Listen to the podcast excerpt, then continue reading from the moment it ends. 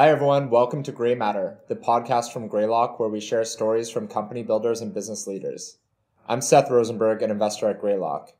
Our guests today are Charles Lu and Benedikt Bunz, who are part of the founding team of Espresso. Espresso is using zero knowledge proofs to solve privacy and scalability for Web3. The company just came out of stealth yesterday, and Greylock is proud to be co-leading Espresso's 30 million Series A with our friends at Electric Capital. Charles Benedikt, congratulations on the launch and thanks so much for joining me today. Yeah, it's great to be on. Thanks for the invite, Seth. Yeah, thanks for having us. Really excited about the launch and being on this podcast. Yeah, this will be fun. So just to kick it off, obviously, you know, it's just been an amazing time over the last several years to be working in Web3 and blockchain. And you guys are both, you know, very early to this industry. Even, you know, with the quote unquote sell off over the last couple months, there's still just under $2 trillion of market cap in the industry. And we've seen just an explosion of creativity from developers, you know, from payments to gaming to art and collectibles and DeFi. But it's obviously still extremely early innings, especially in terms of making crypto more mainstream. So just to kick it off, maybe if you could just share with the audience, what is Espresso doing and uh, give us an overview of the company. Yeah, absolutely, Seth. You know, we've seen so many use cases for blockchain and Web3 just explode over the last few years. And it's, it's crazy to think back even just two or three years and realize that so much of what people are using and building today didn't even exist back in 2018 or even 2020. But like you said, it's, uh, it's still early innings. And with all these new use cases popping up, we're also seeing a lot of limitations with existing blockchain infrastructure. So with Espresso, we like to call it a single shot scaling privacy solution. And our goal is to bring low fees and flexible privacy to Web3 applications. Though scalability and privacy seem like orthogonal problems, it actually turns out that the same underlying technology, which you mentioned, zero knowledge proofs, can actually be used to solve both of them. On the scalability side in particular, we're developing a high throughput transaction protocol that integrates rollups, ZK rollups with a decentralized proof of stake consensus protocol. And the goal is to be able to scale beyond hundreds of thousands of transactions per second while still maintaining decentralization, including for the data availability problem. And on the privacy side, our goal is to enable what we call configurable privacy. So not just full transparency like in most blockchain applications today where anyone in the world can see all the data associated with a with an application, or full anonymity like in Zcash, but rather enabling a spectrum of possibilities depending on a particular application's needs. Yeah, that's great. Thanks, Charles. And just for the audience, you know, there's going to be varying levels of familiarity with terms in blockchain. I want to circle back to, you know, this term zero knowledge proofs. So you guys are kind of leading researchers in this field from Stanford. You mentioned that it's a technique that can be useful for both scalability and privacy wondering if you could just spend a few moments just explaining to the audience who are maybe not PhDs in, in cryptography what zero knowledge proof means and how they're uh, deployed within Espresso. Yeah, so zero knowledge proofs are this really exciting technology that has actually existed since the late 80s, but it was kind of this like obscure cryptographic tool that we didn't even know, like it was at a level where you know, for a long time, I think no one had like we there have been papers about zero knowledge proofs, but it's not clear that anybody had ever implemented really zero knowledge proofs because we didn't know how to do that very efficiently. But what zero knowledge proofs allow you to do is that they allow you to show that something is true without revealing why it's true. So this seems a little bit paradoxical, but a classic example is I can prove to you that I know the solution to Sudoku without giving you the solution to the Sudoku or any information about the solution. And why is this important for privacy in blockchains? Well, if I encrypt my transaction, then no one can see or only the sender and receiver can see the details of the transaction. So this gives me great privacy. But the fundamental issue is there is that it's not clear how people then check that the transaction is valid so that the sender, for example, had enough money to create the transaction. And for that, you need a zero knowledge proof. So you can prove that the transaction is valid without revealing why it's valid. So for example, without revealing the amounts that are being transferred or who the sender and receiver is. And that is the core value proposition of zero knowledge proofs. And the amazing thing is that in the recent years, these, these tools have become more and more practical. And now zero knowledge proofs are being deployed and are being used on blockchains. But so there's two properties to zero knowledge proofs. One is the privacy proof feature. And then the other one is amazingly, these things also have a scalability feature. And sometimes they're called also snarks, zero knowledge proofs and ZK snarks. It's, it's really the two names for, for kind of the same thing. But it turns out that it can create a proof for a large statement. So for example, I want to show to you that all of these transactions, like a million transactions in a block, all of them are valid. Well, it turns out that the size of the proof can be much, much smaller than the size of all of these transactions. So I can create a proof that is less than a kilobyte and everybody can verify these proofs and also checking that the proof is correct takes milliseconds. And still, after checking this proof, you're convinced that all of these transactions are valid. And interestingly, the same techniques that give us privacy there can also give us scalability. So in the blockchain context, as I said, this can really be used to aggregate a bunch of transactions and then prove that all of these transactions are correct using such a zero knowledge proof. And yeah, it's been a super exciting time. This is, you know, it's a nascent technology, but there's been so much progress even in the time during my PhD from like something that, yeah, I don't think was ever really used to something that is now being deployed on multiple blockchains is usable. And, and there's a lot of research being done in this area and a lot of very, very exciting new developments. So, just a couple terms I'm going to throw out, and can you maybe describe how Espresso relates to these. So there's, you know, layer one, there's layer two, and there's EVM compatibility. What layer one and layer two mean in, in these terms, you know, there's in, unfortunately in the blockchain space, there's a lot of terms that have a lot of different meanings, and it's often helpful to step back a little bit. But what layer one and layer two really mean is, is whether this is an independent blockchain that runs its so-called own consensus protocol. So uh, whether there's a set of nodes there that agree on, on say a set of transactions. Um, so that would be a layer one or layer two is usually referred to as an application on top of another layer one chain. And the most popular uh, layer one blockchain is where there's a Bitcoin, but Bitcoin just enabled simple transfers of value. And then came Ethereum, which enables much more complex smart contracts, which can be helpful for managing interaction between many different parties. So you can, for example, build a full exchange, like a decentralized exchange on top of Ethereum. And these have been built and these are running where people can exchange money to each other without having a central party in the middle. So what Espresso is, is it's its own layer one blockchain. Um, it runs its own consensus algorithm. We built a new consensus algorithm based, obviously, as always, you know, you, there's a lot of beautiful ideas that have come out of academia in recent years. So we're trying to incorporate some of the ideas there, but still we want to be part of the Ethereum ecosystem. And there's really two ways in, in, in which we do that. So first of all, we're building a blockchain that is so-called EVM compatible. That means that if you write a smart contract for Ethereum, you can also deploy the same smart contract, the same code that you wrote on top of Espresso. And the second important layer is what is called a bridge. So bridges have become very popular because they enable you to move assets from one blockchain to another blockchain. So you can, for example, create some stablecoin, some circle based stablecoin is created on Ethereum. And then you can move it over to Espresso, transfer it there for very low fees, and then move it back to Ethereum. So you can really view, even though Espresso is a layer one solution, it can really be viewed as also a privacy and scalability solution for existing blockchains like Ethereum because these bridges enable the connectivity between these blockchains. Yeah, that's super helpful. And it's really exciting, right? For anyone who's you know tried to buy NFTs on Ethereum and had to deal with the hundreds of dollars of gas fees and transaction fees, I think you know the industry is definitely excited and ready for something like Espresso that brings um, scalability to blockchain. And I think privacy, especially configurable privacy, is maybe less talked about today, but I think a, people are going to realize how important it is going forward.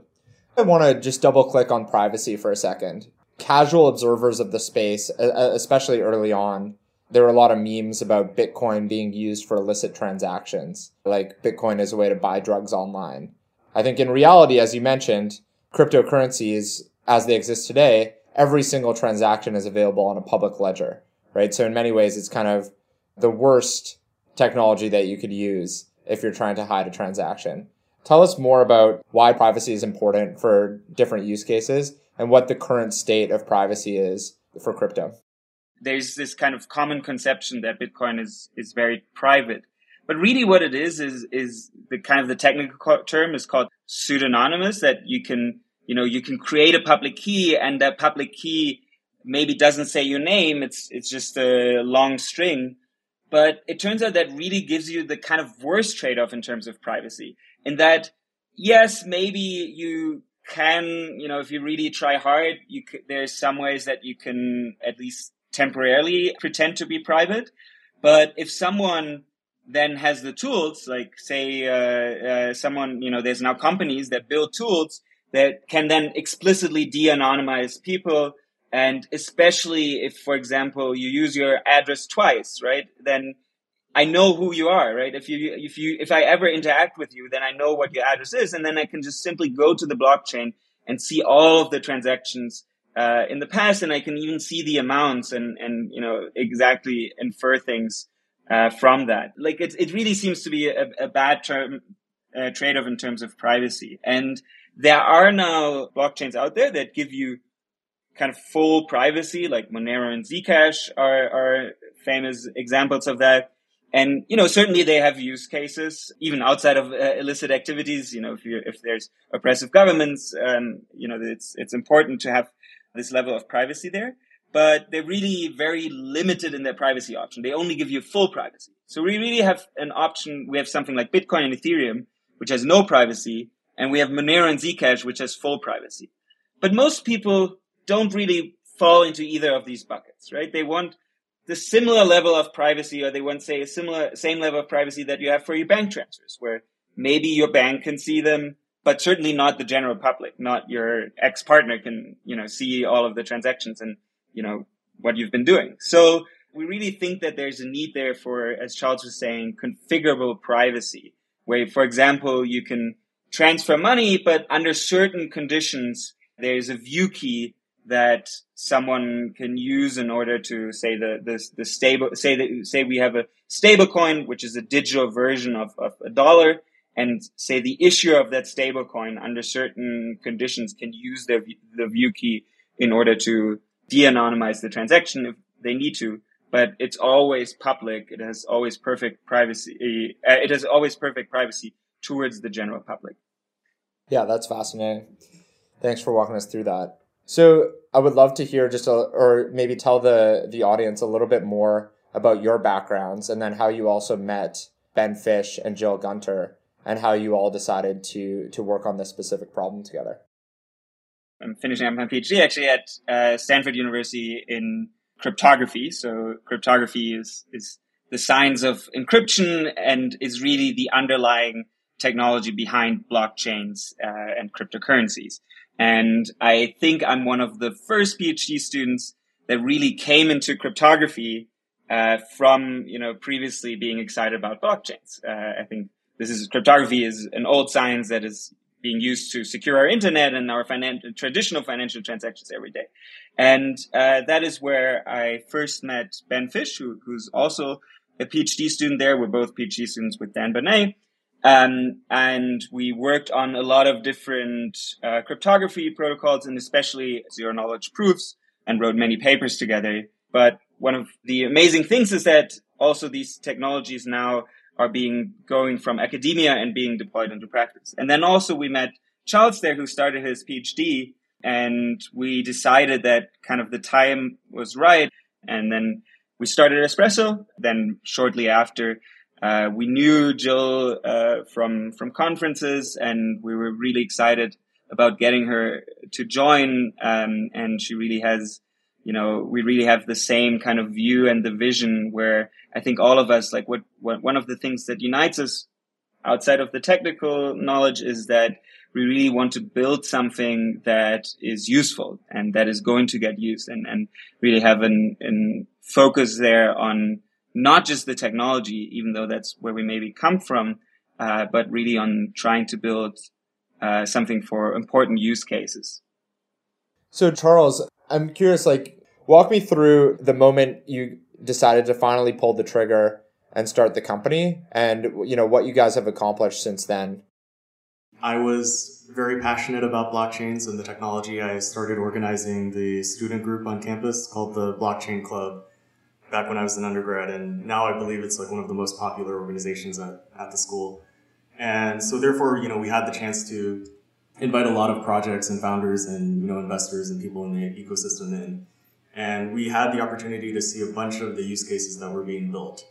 A lot of these use cases were very interesting and, you know, we, we saw the design space of applications grow and grow and grow. But, you know, fundamentally we saw a number of limitations you know, being the limitations that you and Benedikt have mentioned so far, like having this limited scalability and limited privacy options.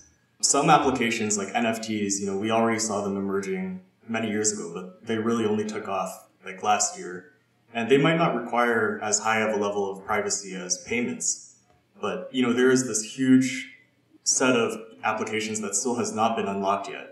You know, a massive design space that still awaits us out there that can really take advantage of the benefits that blockchains provide, such as decentralization, public auditability, censorship resistance, that has not yet been unlocked because of this lack of good scalability and this lack of configurable privacy. So for instance, you know, take DeFi for example. DeFi, we've seen a ton of innovations over the last couple years. You know, in fact, back when we were still doing, still at Stanford, you know, during that first class, I think MakerDAO had just came out. It's actually my favorite DeFi product. Um, it still remains my favorite DeFi product. And last year, actually two years ago, we saw these new innovations like yield farming come out to kind of bootstrap an initial DeFi network. We saw, you know, protocol owned liquidity and all these things. But one common thread is that, you know, DeFi applications, generally speaking, they all require over collateralization. So if I'm trying to take a loan out on Compound or on MakerDAO, you know, I generally need to lock up more collateral than the value of the loan I take out. So that's kind of like only having access to like a secured credit card. And it's, it's super limiting. And the reason for that is that there's no concept of credit. There's no concept of identity on chain. And it's really hard to imagine users being willing to put their personal identity information on chain for the whole world to see without having some privacy guarantees. And there's a lot of applications for which privacy is important, you know, like like enterprise payments that still aren't really used on blockchains, but have massive market size. You know, Deel has actually been starting to work on enabling international payroll with cryptocurrency. But in the current state, you know, companies that want to pay their international employees or pay their suppliers only have two choices, as Benedikt mentioned. One is to pay their employees or suppliers totally transparently on chain for the whole world to see, for their competitors to see and the other is to use tools like Zcash or Tornado Cash, and neither of those is really appealing. So one of the first products we've built at Espresso is a product called CAPE, Configurable Asset Privacy for Ethereum. And what we are doing there is actually bringing our technology to the Ethereum ecosystem. And what this allows users to do is to take their Ethereum assets, assets that are already issued on Ethereum, such as Ethereum itself, Ether, decentralized tokens like DAI, the decentralized stablecoin from MakerDAO, or even centralized tokens like USDC or USDT, and wrap them into a form that is private, such that transfers are private, they hide the sender and the recipient and the asset type and the amount, but still have auditability properties. So for instance, an asset issuer using CAPE could set it such that they alone or a set of auditors could view transactions or even, you know, have other fine grained control over these applications uh, or these assets. So that we're kind of bringing it from you know a sort of venmo where everyone's transaction is totally public to a version where that is more in line with what users would expect such as like bank transfers where only a bank has access to your transaction history. So that is the first product we're releasing on ethereum. It's uh, it's live. The contracts are all open source now and we're really excited for the community to take a look and that is the first step towards the larger vision which is espresso to have our own highly scalable layer one with very configurable privacy. Yeah, I love that. Thanks, Charles. I love the reference to secured credit card. I do find it fascinating just the amount of activity in DeFi, which just shows the latent demand, which I think has maybe blown past even like the most optimistic early people's expectations in cryptocurrency and blockchain. That this amount of de- demand and transaction volume exists even with the problems that you mentioned. So I'm I'm very excited to see you know what the type of creativity that Espresso can unlock. Yeah, I think one of the things that I find exciting is you know you mentioned in the beginning I think the the market cap being in the order of trillions of dollars, and that is very exciting. But what is I think to some degree even more exciting is really you know I think as we all mentioned is that now these use cases are emerging. So even like transfers of stable coins, which are traditional currencies in digital forms on blockchains I think in 2021, I saw a statistic that they exceeded a trillion dollars. There's companies now using these for international payroll, um, and they're really using blockchain and, and these tools not for just for investment and speculation, but in order to enable better transfers because anybody who's tried to wire money internationally knows that that is an extreme pain.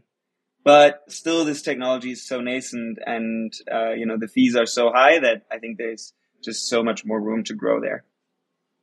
Yeah, so Charles Benedikt, I'm, I'm curious. Let's say I'm either a current computer science student or I'm an engineering manager at Stripe, and I'm curious about Web3 and I, I want to start a company in Web3. You know, now I'm hearing that Espresso is launching a private and scalable layer one that's backed by Greylock and Electric and uh, Sequoia and many others. I'm curious, uh, maybe I want to build on top of Espresso. So First of all, why would I do that? And then if I decide to build on top of Espresso, what are some of the most interesting applications I should think about?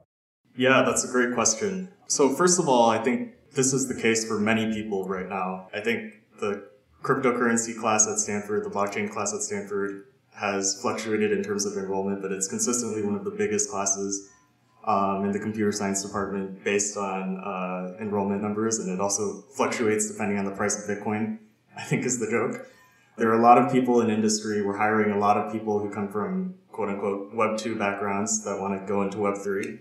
And I think one of the biggest skills is to learn, you know, Solidity. A lot of chains, starting with Ethereum, are now Solidity compatible. There's a big developer ecosystem. There's a lot of developer tools around the Ethereum ecosystem. And that is probably one of the fastest and most effective skills to learn to get into the Web3 space. In terms of the applications that we aim to support with Espresso and the most exciting types of applications, and by the way, we are also aiming to be Solidity compatible, EVM compatible, so that applications built on Ethereum or using the EVM can also be deployed on Espresso uh, with lower fees and with additional configurable privacy. You know, we can divide types of applications into a few categories. The first being infrastructure surrounding um, this new ecosystem that is being built. For instance, on ramps to convert fiat into blockchain assets, taking real world assets and turning them into digital representations. You know, wallets for users to interact with blockchains and to explore the blockchain, understand what transactions are doing. All these things at the periphery that are really allowing to helping people onboard users. I think the second class of applications is bringing additional privacy to DeFi products that already exist on blockchains. So for instance, having a decentralized exchange that exists on the blockchain, but with additional privacies. For instance, protecting the uh, identities of the people trading, but still complying with any you know, compliance requirements that would require a certain party, such as a stablecoin issuer, to know who is transacting in that asset. These are all things that will be enabled by Espresso. And then finally, I think there is a big class of applications that, you know, have not even been thought of yet. We're seeing a lot of new exciting games that take advantage of zero knowledge. Poker was a big thing. You know, in the last four or five years, there have been a lot of efforts to try to build poker onto blockchains, but poker is kind of a game of incomplete information. You don't want people to see your cards, obviously. Um, it's not like chess where everyone can see everything.